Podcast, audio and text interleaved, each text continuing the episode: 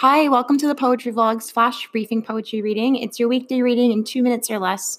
Just as a reminder, it's called Flash Briefing so that if you have Alexa or Google Home, you can subscribe to have it automatically play when you ask to hear your daily flash briefing. And that's also why it's around two minutes or less.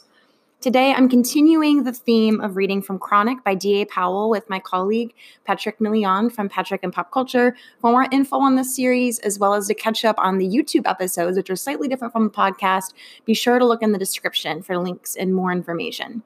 All right, today I'm going to read Come Live With Me and Be My Love Lately in the sanitarium, locked up with you, Dishabille, beneath a ceiling of achromatic tubes, the bald glare of a day room large and dumb, seeming distant as the hills, surrounded by loons and orderlies with pinned back hair.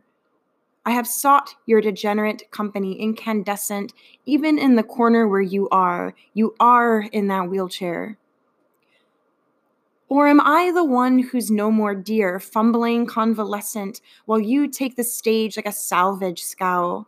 Steal my number, draw me limping by rote into this dramatic duet, this moment reorganizing our folding card tables, folding chairs, somber face of the charge nurse, the Dixie cups with measured pills.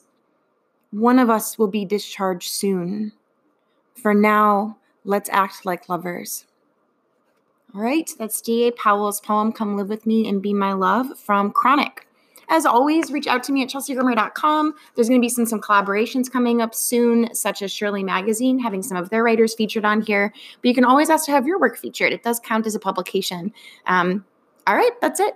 I hope you all have a lovely day.